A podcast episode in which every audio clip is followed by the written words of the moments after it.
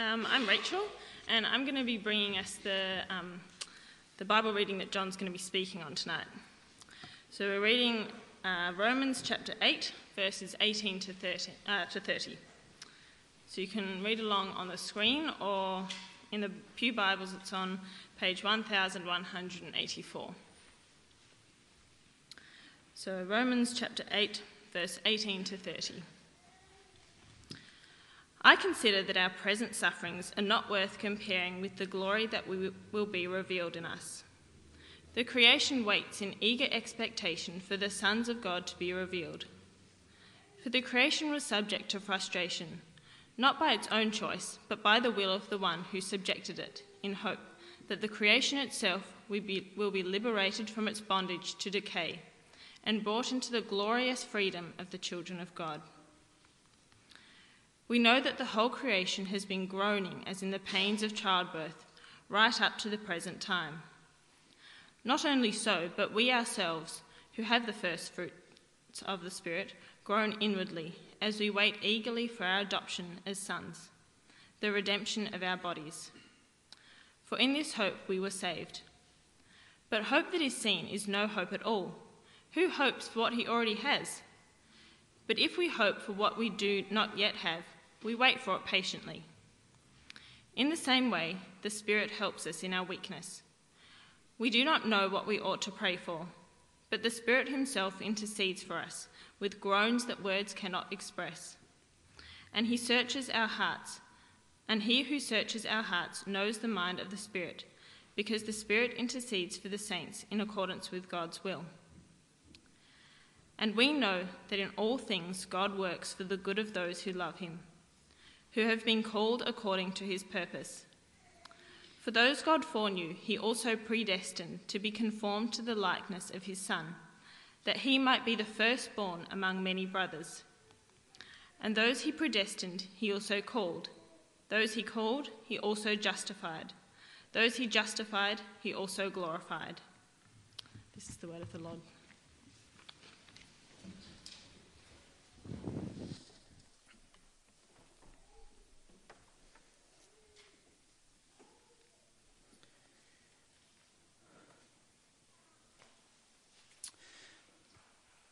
Well, friends, we're almost finished our series on Romans. So, this is the second last week on Romans. Next week at the youth service, we'll be finishing chapter 8. And then after Romans, we'll be starting a new series. So, on the front of the newsletter, it's a series on relationships. We want to be clear on what God teaches about relationships. And so, you can have a look at that. Something you might want to invite your friends to. So, we'll be looking at gender marriage, sex, dating, singleness, and also same sex attraction. So, over six weeks, that's what we'll be doing after next week. Uh, but tonight, uh, we'll be looking at this passage, a wonderful passage, but it might reach deep into our hearts and expose our own hurts and pains and our own long, longings and groans. So, uh, let's come to God once again and ask for His help, and also, hopefully, this might be healing as well for us as we hear of what God has to say. Let's pray. Gracious Heavenly Father, we pray that as we reflect on this wonderful part of Scripture, that you might help us see our deep longings for things to be better and help us to see that answered in, in your plans and purposes for us and in what you've done for us in your Son. We pray, Lord, that you will uh, heal our hearts if we uh, are exposed of our past hurts and pains. Uh, but we pray, Lord, that you'll use this text for our good. And we pray this in Jesus' name. Amen. Now, friends, we all know that bad things happen to bad people. We know that. We know that bad things happen to good people as well. We all know that. And we also know that bad things happen to Christians all the same. Christians suffer just as much as everyone else. We know that, don't we? And even from amongst the experience of our congregation, both morning and evening, just hearing of stories and difficulties and of hardship and tragedies I'm often left thinking, I mean, life is tough. Life is tough. This world is a mess. There's so much pain and suffering. And I, I wonder whether you've felt the need to even question God. I mean, what good is it in being a Christian if we suffer just as much as everyone else? I mean, what comfort is there for the Christian? I mean, I hear of so many tragedies and hardship and pain and sorrow is just is overbearing sometimes. There's this one tragic experience that I still remember, and I remember hearing this when I was at Bible college many years ago. It was really unbelievable when I heard of what happened to this Christian family. It did leave me thinking, I mean, how do you make sense of the Christian life that is filled with suffering? Now, this was something that happened to a Christian family in America. To a family, the Chapman family. This is the husband and the father of the family, Steven Curtis Chapman. Some of you may have heard of his music. He's a famous Christian music singer. He's won five Grammy Awards. This family is a committed Christian family, committed to Christ. They have six children, three biological, three daughters that they've adopted from China as little girls. But the tragedy was what happened on the 21st of May in 2008. Their older son was pulling into the driveway of the home. And the young girl, one of the adopted girls, the daughter, five year old sister, Mary Sue, ran out to meet the brother, but the brother did not see her and ran over her. She was airlifted to the children's hospital, but she was pronounced dead on arrival. That's a Christian family. They love the Lord. How do you make sense of that? How do you make sense of that as a Christian? I mean, just imagine the gut wrenching pain that that family had to go through. But also imagine the guilt, the heartache of that older brother, who, what he felt, what he has to continue to bear. I mean, how do you make sense of that? A five year old girl. Mean, what comfort could there be for the Christian? What good is it to be a Christian? Well, in the aftermath of that grief and pain and sorrow, Steven, he's a famous Christian singer, he was unsure whether he would sing again and perform again. But eventually, what he did was he wrote an album. The album's called this Beauty Will Rise. And in it, he's got a series of songs which expresses his journey, the journey of him and his family, the darkness of their soul that they went through, the emotional roller coaster of the family after what they experienced. Now, let me read some of the lyrics from one of the songs. Beauty Will Rise, that, that song. It was the day the world went wrong. I screamed till my voice was gone and watched through the tears as everything came crashing down. Slowly, panic turns to pain as we awake to what remains. It, it, was the journey of the family through their darkest times. But he also writes in his songs of hope, of the sovereignty of God, of the control of God, and future glory. So in that same song, he goes on to say this and sift through the ashes that are left behind. But buried deep beneath all our broken dreams, we have this hope. Out of the ashes, beauty will rise. Wonderful album. I was listening to it all week just to, just to feel his grief and sorrow, but also to feel the, the wonderful hope he has. That was how that family made sense of their tragic experience. In their pain, they clung to God in their sorrow, they hoped for glory. And that's how our passage begins. Have a look with me, verse 18. Verse 18 is like a summary verse of our whole passage. And it really is a profound and magnificent claim. What is claimed here is almost unbelievable.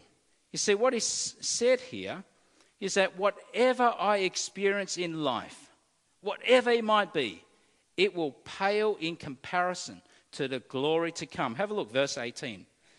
I consider that our present sufferings are not worth comparing with the glory that will be revealed in us. I mean, that's a verse worth memorizing. Now, I don't know about you, but sometimes I find it really hard to believe that verse. That's a huge claim. I mean, this verse is saying, as painful as it is to experience a life where there is no love, no joy, no care in family life, as helpless as it is to endure some chronic, lifelong illness or even get cancer, that, that pain, that sorrow, that experience is nothing compared to the glory that will be revealed. I mean, think about that. That's mind boggling. But try making sense of that to a Christian Syrian mother whose son was among the 250 children kneaded to death in bread machines by the ISIS thugs.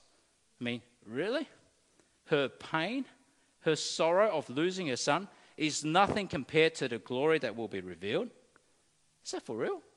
Or try making sense of that to this Christian Iraqi mother whose house was burnt by ISIS terrorists while her 12 year old daughter was still inside. Her 12 year old daughter died in her arms later in hospital. I mean, really? That pain of losing your child is nothing compared to the glory that will be revealed? I mean, can we believe this? Or try making sense of that to a father and a mother who lost their five year old daughter through some innocent, tragic accident. I mean, is that pain really nothing compared to the glory that will be revealed? I mean, we're, we're here not only meant to feel the weight of this claim, but actually also meant to feel the absurdity of this claim.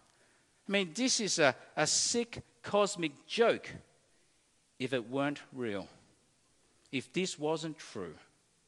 But that is what the Apostle Paul is telling us. It is true.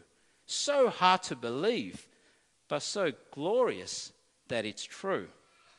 But you see, in the meantime, life now for us is still marred by hardships and pain and suffering and grief and sorrow and cruelty and violence and ruthlessness and inhumanity. Life will still be marked by these things. And that's why here in this passage we see all these long, deep groanings the groanings of creation, our groaning, and even the groaning of the Spirit of God. This heart aching longing for all this to end and for glory to come. And so we see here, let's have a look. Firstly, we see that creation itself groans. That is, the whole created order is groaning for things to be better. You see, the way that things are in the world now is not the way they are meant to be. Natural disasters, drought, famine, pollution, it's not the way creation is meant to be. And that's because it is in bondage to decay. That's what we see here. And so instead of like what we see in that movie, that wonderful Disney movie, Lion King, how Mufasa speaks to Simba and says, it's the wonderful circle of life. What we actually see here is not, a, the, not the wonderful circle of life, it's the circle of death.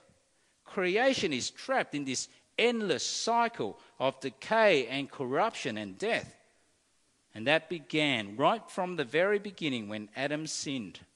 You see, creation was cursed when we were cursed, and creation will be redeemed when we are redeemed.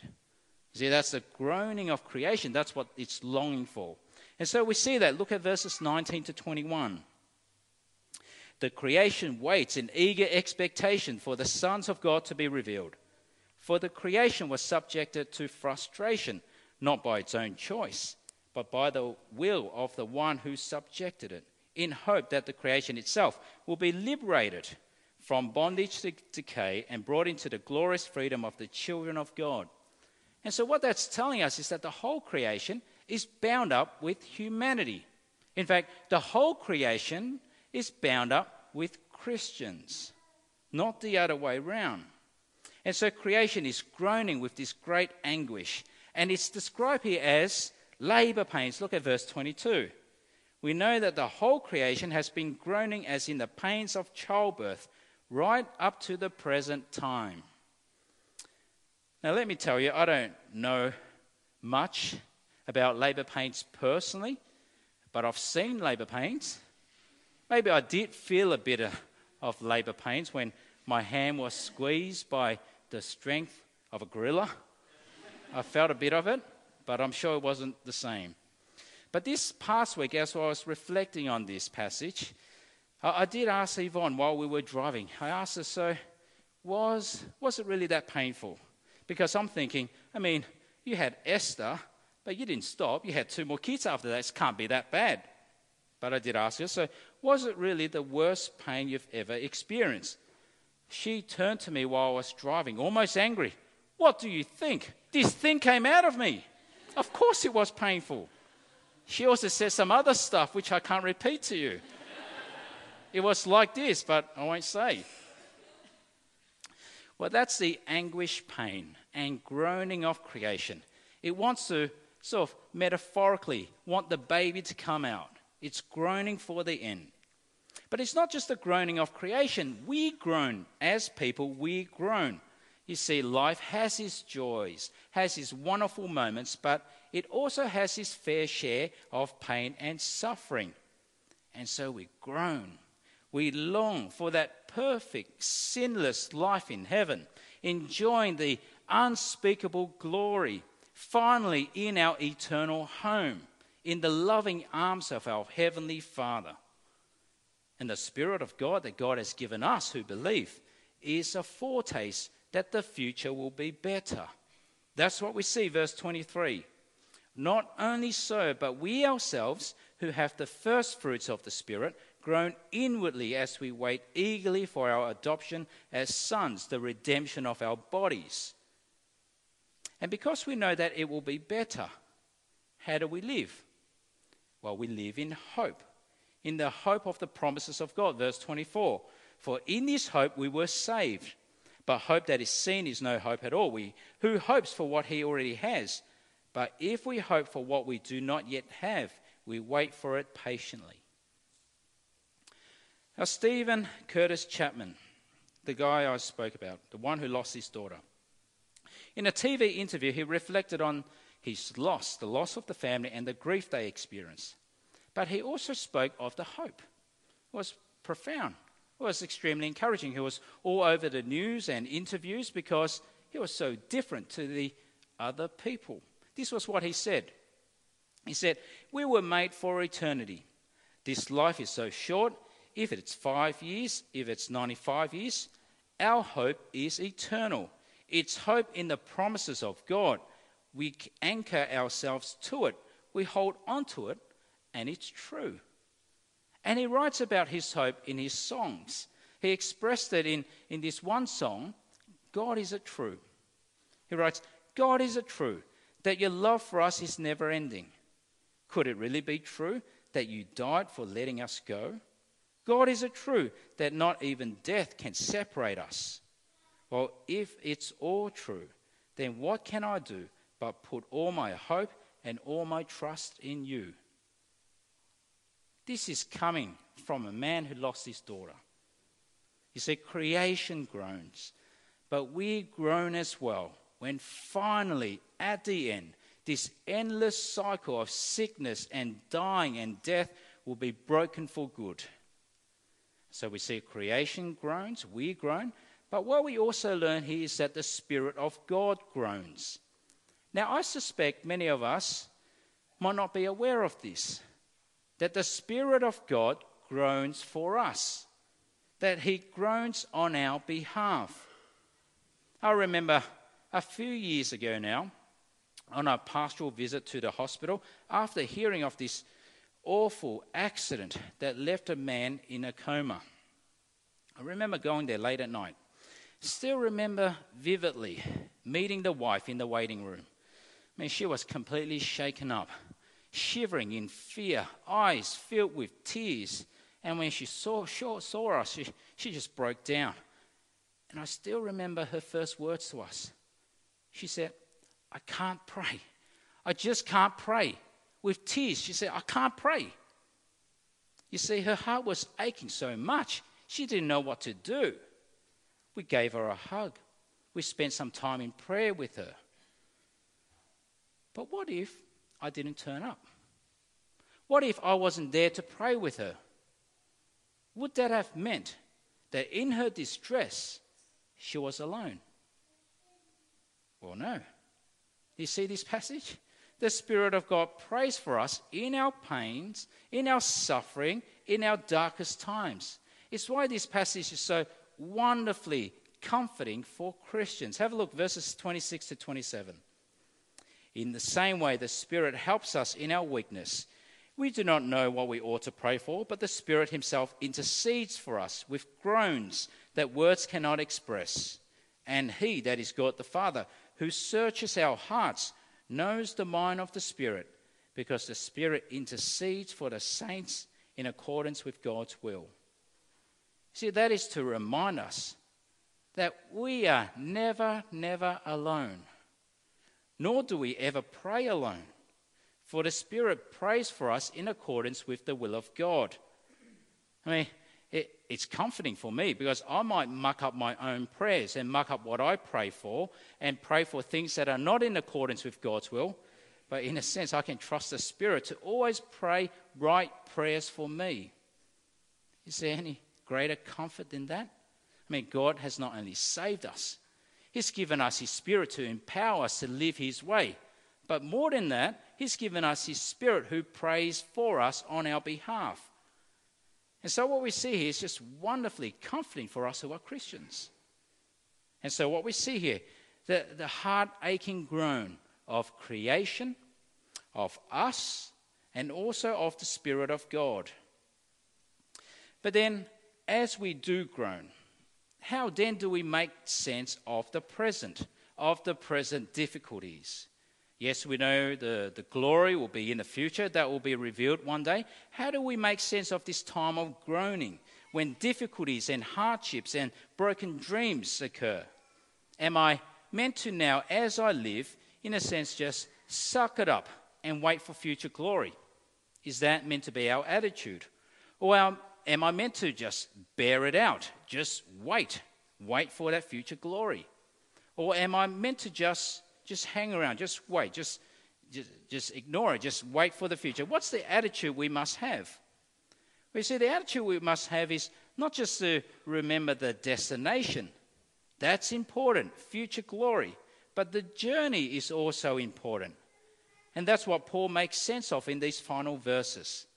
You see, he's telling us here whatever we experience in life, however hard and difficult and painful it might be, and however hard it is to believe, God is working for our good.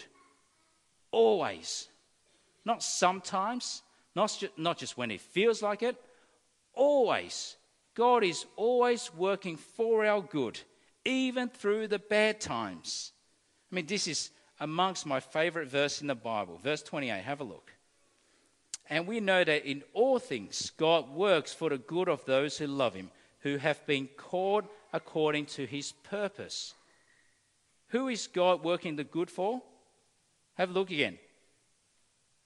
We know that in all things God works for the good of those who hate him, of those who ignore him, of those who are indifferent to him. No, of those who love him, who have been called according to his purpose. And how can God work his good in us in all things? Well, the only way that that is possible, that God can do that, is if He is sovereign, completely sovereign, completely in control. And that's what we see in our final verses. Have a look. Verses 29 to 30. For those God foreknew, He also predestined to be conformed to the likeness of His Son, that He might be the firstborn among many brothers. And those He predestined, He also called. Those He called, He also justified. Those he justified, he also glorified. You see, that is God's eternal cosmic purpose for us. It is that we will be one day glorified. What does that look like? Well, it looks like to be conformed to the likeness of his son. You see, that's the destination.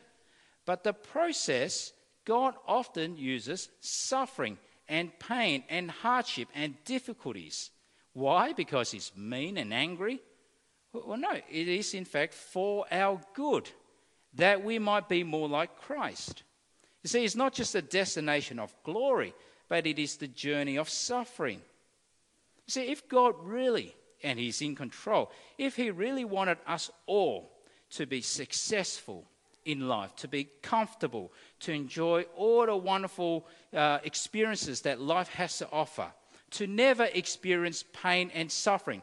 If God really wanted that, do you think He could do it? If that was what God wanted, of course He could. He could end our pain and suffering completely, give us a perfectly comfortable life. But of course, that's not God's desire. God's desire is that we be conformed to the likeness of His Son, who suffered, who was spat on, who was betrayed, who was mocked, who was shamed, who was rejected, who was crucified. Now, do you think God might use some of that in our life for our good? Of course. Of course. You see, if I get robbed and it's annoying, someone stole all your money, all your stuff, all your precious possessions, and your photos and your computer, and it's just annoying dealing with the insurance and you just hate the process, how could that be for my good? How could that be conforming me to the likeness of Christ? Well, perhaps it might be teaching me to love this world less and to seek heavenly treasures more. Or if my relationship goes sour and I experience a broken heart, bitterness, and anger and even rage, how could that be for my good? How could that be conforming me to the likeness of Christ? Well, in that, I must learn, like Christ, to forgive. I must learn to repent where I'm wrong. I must treasure my relationship with God. It is somehow for my good as well. Or when I get sick and I'm just miserable and depressed and sad and weak and unproductive, how could that be for my good? How could that be conforming me to the likeness of Christ? Well, firstly, every time I get sick, it kills my pride. It shows me you are not in control. This little virus that's unseen puts you in bed like useless and hopeless. It kills my pride, and that is for my good. It also causes me to depend on God more and long for heaven more. You see, in everything we are told in this wonderful verse, in everything, God is working for our good to conform us into the likeness of His Son. And that will include suffering. You see, it's not just the destination of glory, but it is the journey of suffering.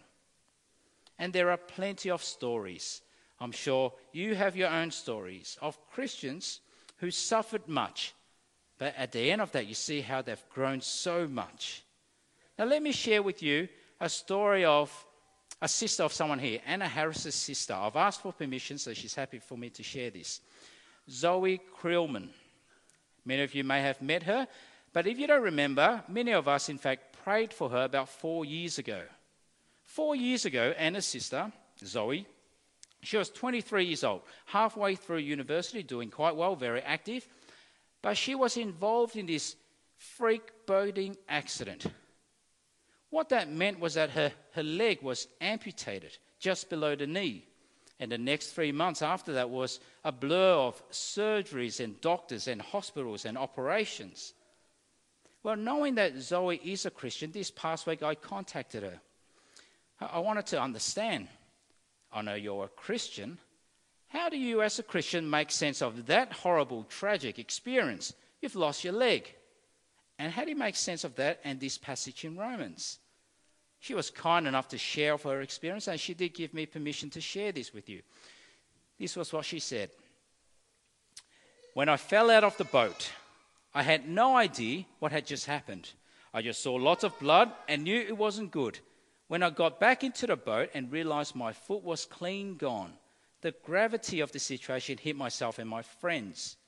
Praise God, they were also Christians. So the realization that they were that we were way out of our depth drove us straight to our Father. One friend called triple zero, one prayed. Our God heard our trembling prayers, and I'm sure the Spirit was groaning pretty loudly with us. I remember vividly thinking, either I'll spend the rest of my life with one foot, which people have done before me, or pretty soon I'll meet my Maker. Having the assurance of God's sovereignty in the situation and his ability to bring about his will was a fantastic comfort. Now, she is bleeding all over the boat. Her foot is gone. That's what she's thinking. Where do you think she got that assurance from? It's from this passage. And now looking back, this was what she said. This is the mind-boggling beauty that Romans 8:28 picks up For me, it made me realize that God loved me so much and could see the good that would come from losing a foot that He allowed it to happen. I mean, when Zoe shared that with me this past week, my heart was overjoyed. Praise the Lord. God is so good. But now I want you to take a moment to just imagine that. What if God's good plan for you, that you be conformed to the likeness of Christ, is that you lose a little comfort? Is that you lose a little pleasure? Is that you live a simpler lifestyle? Is that you might even lose a foot? I mean, that was Zoe's experience. She came to understand how God wonderfully, in His good sovereign purposes, did that for her. One wonderful news that came out of her experience was that one of her friends, after this incident, became a Christian. That's wonderful. I mean, that's only one of the many pluses out of this tragic experience. But her friend said this. Uh, her friend said to her, Seeing God's faithfulness to you and your family through this or means that I've decided to become a Christian. So you may have lost a foot, but I've become a Christian, so I think it's all okay. and that's nice hearing from a friend. It sounds funny, doesn't it? But think about it. That's another soul saved for eternity because of a foot. So, how can Christians get through life? How do we make sense of all this pain and suffering and heartaches? Well, this is how this passage. What good is it in being a Christian? It is every good. You see, this is one passage of Scripture where if you do not understand this deeply in your heart, and if you do not apply this comprehensively to your life, your life will be far, far poorer for it. In fact, not just poorer, but confused and depressed and miserable. But if you understand this, believe and apply, then your Christian life is should be is should be as it should be, and that is this. Three things I'll end with. It will be ceaselessly homesick, overwhelmingly peaceful, and restlessly patient. You see, our life as Christians should be characterized by being ceaselessly homesick. Homesick for heaven. This past week, Esther, my daughter in year five, she went on a school camp from Wednesday to Friday. Something I only found out this past week, which I thought was quite cute, was that the teachers allowed the girls to bring a photo of the family if they think they'll feel homesick. And so on Tuesday night, when I was away at a meeting, Yvonne told me this afterwards. Esther went to our computer, printed a photo of our family. She thought she might get home, uh, homesick. And so on Friday, when she came back from school, I asked her, So, do you look at us? Do you look at the photo? Do you miss me? I was hoping that she might miss me most. But she did say, oh, I, I, missed everyone, you know, very, very uh, democratic there. She said eh, she looked at it every night. Even though camp was so much fun, archery, canoeing, staying up late, she got homesick. And so she should have been. And in a sense, we should be too. You see, when we read of what we've read here, how can we not be homesick for heaven?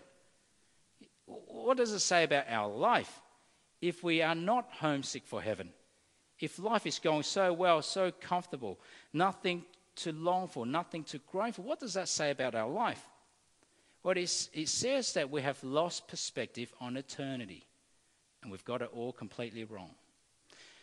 Uh, about a month ago, actually a bit more than a month ago, you remember when I went away for a week on holidays to Bright, beautiful place in Victoria, beautiful place, alpine trees, crystal clear flowing river through Bright, the flowing mountains in the in the background and snow-capped mountains, driving with with a beautiful wife who's um, a good cook, not very, very demanding, so very good. Three wonderful kids in the back. It was just life. It was so good. It was wonderful. But as good as that was and as good as that feeling was, we had to remind ourselves I mean, this is nothing. As good as this is, this is nothing compared to the coming glory. and so we remain homesick for heaven. Dietrich Bonhoeffer, Lutheran pastor during World War II, said this No one has yet believed in God and the kingdom of God. No one has yet heard about the realm of the resurrected and not been homesick from that hour, waiting and longing for it joyfully. That must be our experience. Ceaselessly homesick. This is not enough for me. But, but we must also be characterized by being overwhelmingly peaceful. Now, do you know what happened uh, with Zoe and her friends after they're bleeding? She's bleeding, they're waiting for the ambulance. You know, I might be screaming in pain. I want, might want to punch something. I might be crying. I, I don't really cry, but I might even try to at that point. Do you know what Zoe was doing? She was singing Amazing Grace to keep calm. How do you get this peace, this overwhelming peace?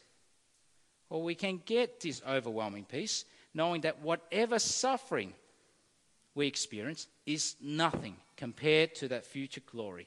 There is overwhelming peace for us knowing that God is in control in all things, good and bad, for our good, to conform us to the likeness of Christ. There is overwhelming peace knowing that we are never alone. Never alone. We have the Spirit of God who groans for us. See, that's so important for us to remember. The small heartbreaks, the big heartaches, the tough experiences, the darkest times, you are never alone as a Christian.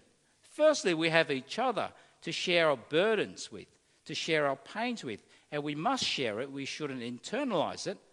But even if you feel alone, you are never really alone. God has given us His Spirit who groans for us, prays for us, intercedes for us. And so, if we know that, our lives are characterized also by overwhelming peace. And finally, our lives are characterized by being restlessly patient. We are restless.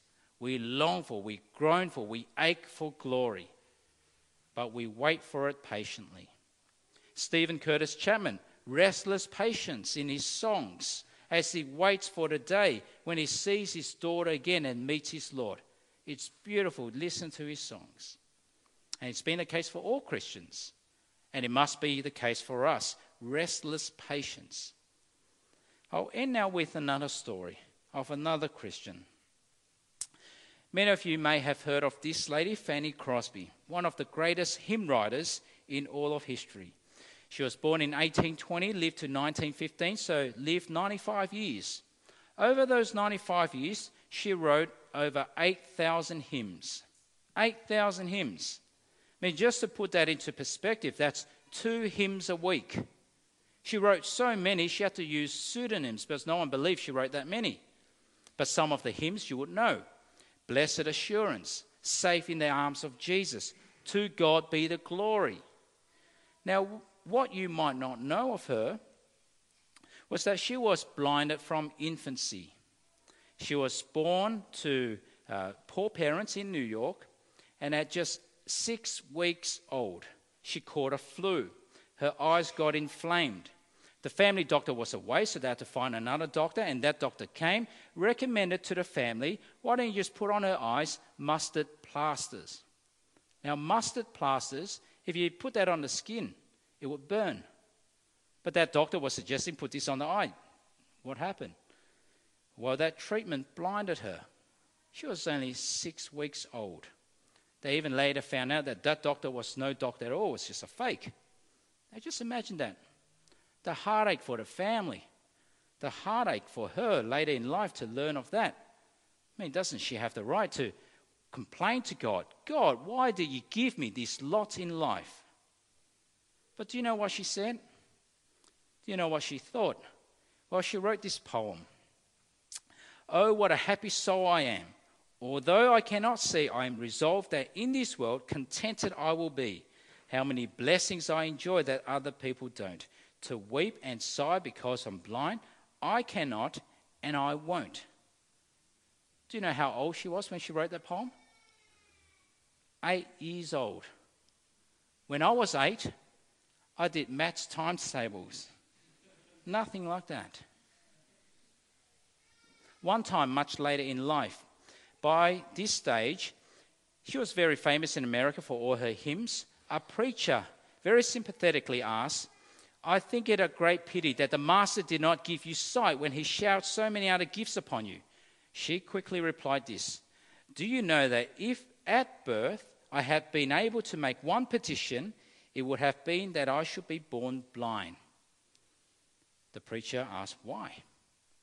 She replied, Because when I get to heaven, the first face that shall ever gladden my sight will be that of my Saviour. I mean, how does she make sense of her life of suffering and pain? How does she endure it? Restless patience, awaiting for future glory when one day she will meet her Saviour. Her hopes, written in her songs and written in one of her most famous hymns, To God be the glory. Listen to the words of this hymn and the last verse, and we'll sing this later. Listen to her hope of seeing her Saviour. Great things he has taught us, great things he has done, and great our rejoicing through Jesus the Son. But purer and higher and greater will be our wonder, our transport when Jesus we see. She can't see, but that was her hope. And so, how can we who are Christians make sense of all of this messiness of life? Well, this is how. This is how, for God works his good things, his wonderful purposes through all things to those who love him always. That's how. Let's pray.